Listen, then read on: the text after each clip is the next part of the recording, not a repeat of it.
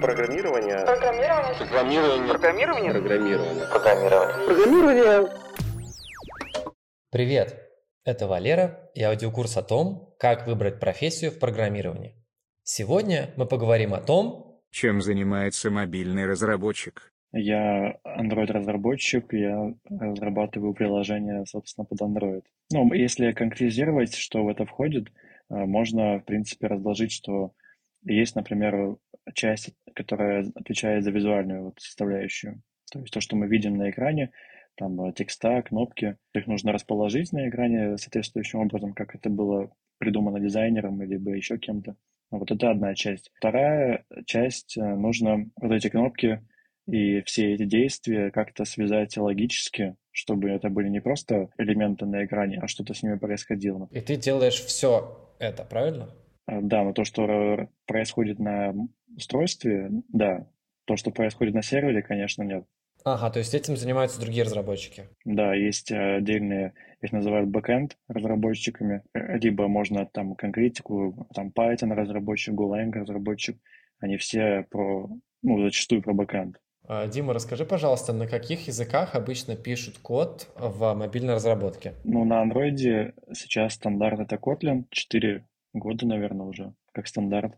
А До этого была Java. На на Java э, пишут м, не только Android, э, куча приложений, там, в принципе, ну, куда ни посмотри, везде Java будет. На- Много на компьютере приложений работает на Java. На бэкэнд часто пишут на Java. Вот, решили писать еще Android. Потом как-то так сложилось, что слишком все сложно на Java, и хотелось попроще. В итоге JetBrains сделали язык. Это, между прочим, компания э, родом из России. Ну да, Kotlin — это же российский остров. Да, это остров в Петербурге. Kotlin сейчас это прям номер один и наверное, единственный номер, только на нем пишет Android. А, Ну, есть еще, конечно, кросс-платформа, но это сейчас не будем пока. Э, Есть еще iOS, естественно. Там то- точно такая же история с двумя языками. Изначально был Objective-C, но он еще сложнее, чем Java. Ну, в плане синтаксиса там Java хотя бы можно прочитать, вот не зная, в принципе, языка. Можно понять, что происходит. А В Objective-C, ну, у меня лично не получилось. Нужно было лезть там, смотреть, что вообще значат эти конструкции. И потом Apple разработали новый язык, Swift. Он тоже похож на Kotlin. Они, в принципе, чем-то даже одинаковые, но по синтаксису, там, по конструкциям. Ну, конечно, есть отличия. Когда ты хочешь стать мобильным разработчиком, тебе нужно оба языка учить и раз- уметь разрабатывать под обе платформы? Или наоборот, гораздо лучше, когда ты специализируешься на одной и углубляешься в нее? А, Ну, ну да, конечно, лучше одну платформу выбирать, потому что в двух сразу, во-первых, таких вакансий нет, где нужен iOS, Android э, совмещение такое, а во-вторых, э, вряд ли что-то толковое получится. Кому подошла бы профессия мобильного разработчика? Изначально вот можно пойти от того, нравится ли видеть результат своей работы. Если вот фронтенд и мобильную рассматривать уже, то в мобильной, как мне кажется, больше возможностей, потому что есть возможность там работать, допустим, э, с самой системой, с железом можно работать, с различными датчиками. Расскажи, что отличает мобильную разработку от других типов разработки? Да, отличия, конечно, есть. Э, Если, допустим, сравнить э, мобильную и фронтенд, то тут первое, что вспоминается, это время сборки, что Android — это приложение нужно компилировать. То есть нужно вот этот весь код, который мы написали, нажать «Собрать» кнопку и ждать, пока соберется все в один файл. Там, ну, на больших проектах это может там, занимать ну, 2-3-4 минуты. Именно вот сборка, которая постоянно мы делаем сборку. Если сборка с нуля, на прям вот мы очистили вс- весь кэш, то это может там 15 минут идти даже, 20 минут. Правда ли, что выбор платформы а, внутри мобильной разработки э, больше всего завязан на том, какая платформа нравится тебе лично и каким, грубо говоря, смартфоном ты пользуешься? Да, это первичный фактор, потому что, во-первых, нужно покупать устройство, если его нет. Это уже деньги. Если у нас уже есть Mac, то мы можем разрабатывать под i- под iOS, потому что под iOS можно разрабатывать только на Mac, и больше никак. Но лучше, конечно, если это уже есть, либо если очень хочется. У меня был iPhone, вот тут пятерка, но не было Mac. Вот. Но был Android. Ну, по- потом уже после iPhone. Поэтому, конечно, под Android. Ну, на, с- на самом деле, тут стоит сказать, что э, если есть Mac, но нет iPhone, это не проблема, потому что среди разработки есть эмуляция телефонов. Можно прямо в компьютере открыть себе iPhone и там запускать приложение. И также можно с Android делать. Что нужно знать и уметь делать, чтобы устроиться на первую работу мобильным разработчиком?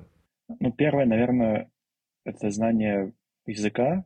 То есть, если у вас будет какой-то свой небольшой проект на GitHub, для первой работы это будет очень большое подспорье, потому что работодатели, когда нанимают вот людей после курсов, либо кто сам учился, они не знают, как, э, как вот его оценивать, потому что по собеседованию он может э, ну, достаточно плохо ответить, потому что много бывает теории спрашивают, алгоритмов, а если есть какое-то задание, то видно, что человек что умеет делать. И это более важно, чем знать э, кучу теории. А кроме того, что ты знаешь базу языка и, возможно, у тебя есть какой-то сайт-проект, что еще нужно знать и уметь? Нужно ли вообще? Ну да, есть такие обязательные моменты, например, гид, который все эти компании используют. Без него тоже сложно. Ну, тоже, скорее всего, если вы делаете проект, то он у вас уже есть, потому что как-то же должны вы показать людям, что вот у меня есть код. То есть это и язык, проект и гид. Ну, наверное, для основы, я думаю, да.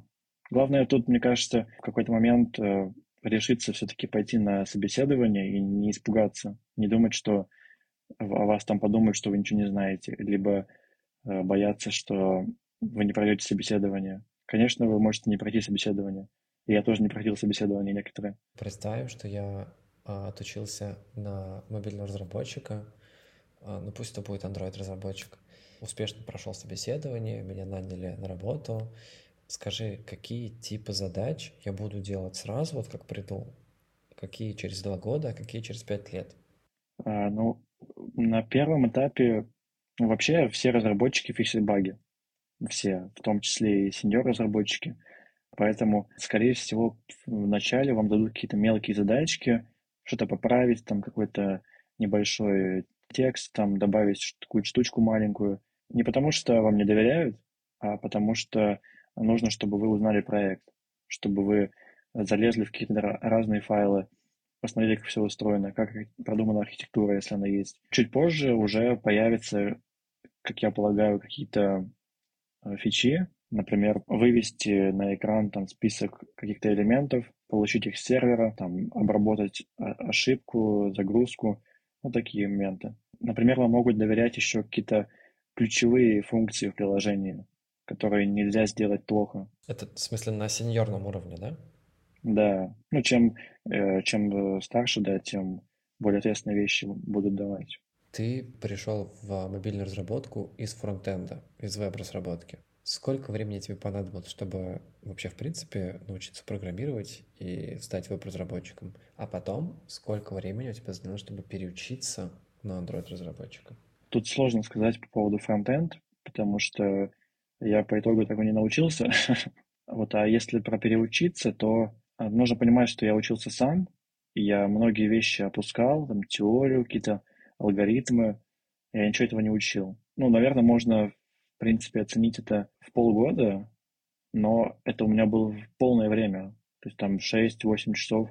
Это я делал свое приложение, там, э, что-то смотрел какие-то видео, читал документацию постоянно. Что тебя драйвит, используя это слово, в твоей профессии? Мне нравится Android тем, что э, интерфейсы получаются, ну, ну, они мгновенно работают, они очень быстрые. Поэтому, конечно, вот эта плавность интерфейсов, э, то, что мы используем эти устройства каждый день для вообще для всех задач, там, м, карты, э, что-то заказать, с кем-то пообщаться, позвонить. Просто когда берешь какое-то приложение популярное, э, которым все пользуются, а оно работает как-то, ну, криво, косо, тормозит, это прям, ну, так раздражает, что хочется пойти и сделать нормально свое, чтобы работало все красиво. Итак, что я сегодня узнал? Мобильные разработчики создают приложения для мобильных устройств – смартфонов, планшетов, часов и фитнес-браслетов. Профессия подразделяется на платформы – iOS и Android-разработку. iOS-разработчики создают приложения для экосистемы Apple и пишут на языке Swift. Android-разработчики, соответственно, для Android-устройств пишут приложение. Используют для этого языки Kotlin и Java. Профессия подойдет, если вам, во-первых, вообще хочется создавать мобильные приложения, и это главное, от чего стоит отталкиваться. Во-вторых, если вам важно быстро видеть результат своей работы. Здесь похоже на веб-разработку, когда вы пишете код, у вас рядом есть окошко вашего приложения, где вы быстро получаете обратную связь и видите, что происходит. И в-третьих, если вам интересно не только писать код, но и открывать приложения, которые вы написали на устройствах и тестировать их.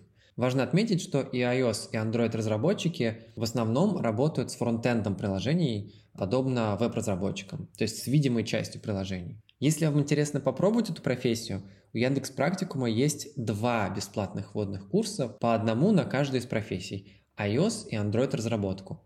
На этих курсах можно узнать основы языков Swift и Kotlin и попробовать эти профессии на себе. Пока все. Удачи и до встречи в следующем выпуске.